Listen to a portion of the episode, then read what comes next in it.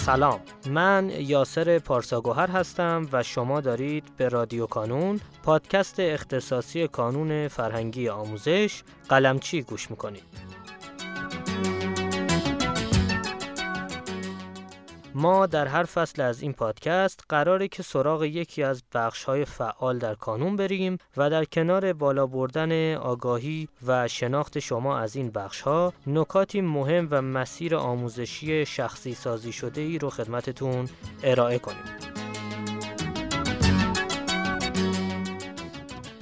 ما در فصل دوم از رادیو کانون به سراغ مقالات آقای قلمچی میریم و در هر شماره یکی از مقالات رو برای شما عزیزان شنونده می‌خونیم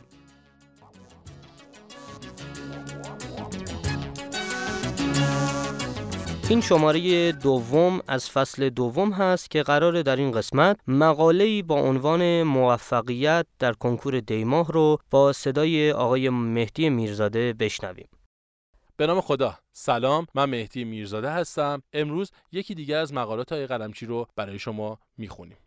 برای موفقیت در کنکور دیما دو نه محکم بگویید. سپس قبل از اینکه درباره این دو نه محکم توضیح دهیم خوب است برنامه‌ای که تا کنون داشتید را توضیح بدهیم. امسال کانونی ها از همیشه موفقتر خواهند بود زیرا با یک برنامه دقیق هماهنگ با مدرسه واقع بینانه و انعطاف پذیر پیش رفتند.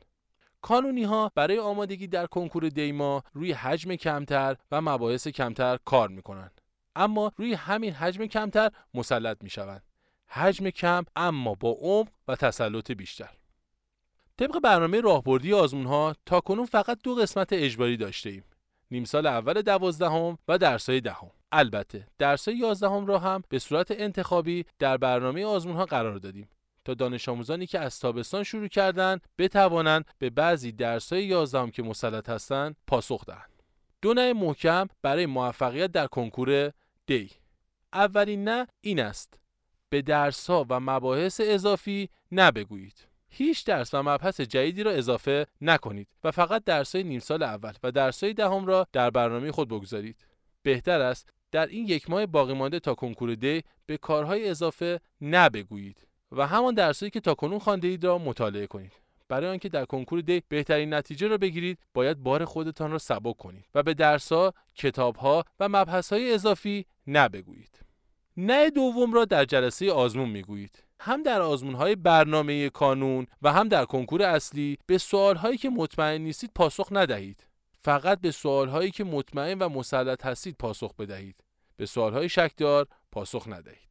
بخش ایجابی. درسهای دهم و چند درس از یازدهم را انتخاب کنید. وقتی مشخص کردید کدام درس ها را برای کنکور دی کنار می‌گذارید باید درس های نیم سال اول دوازدهم و چند درس از دهم یا یازدهم را انتخاب کنید. اگر دانش آموز چهار هستید و از تابستان درس خواندن را شروع کردید می توانید علاوه بر درس های دهم چند درس از یازدهم را هم انتخاب کنید. اگر در کنکور دیما روی چند درس مسلط شوید برای کنکور تیر با آرامش و آسودگی بیشتر می توانید روی بقیه درس ها تمرکز کنید. بلافاصله پس از کنکور دی پاسخنامه خود را آنالیز می کنید و برای نیم سال دوم برنامه دقیقتری تنظیم خواهید کرد. ما در نیم سال دوم نیز همراه شما خواهیم بود. جنبندی در نیم سال اول روی درسها و مباحث کمتر تمرکز کنید. و در جلسه آزمون به سوالهای شکدار و شانسی پاسخ ندهید تا تعداد اشتباهاتتان کمتر شود.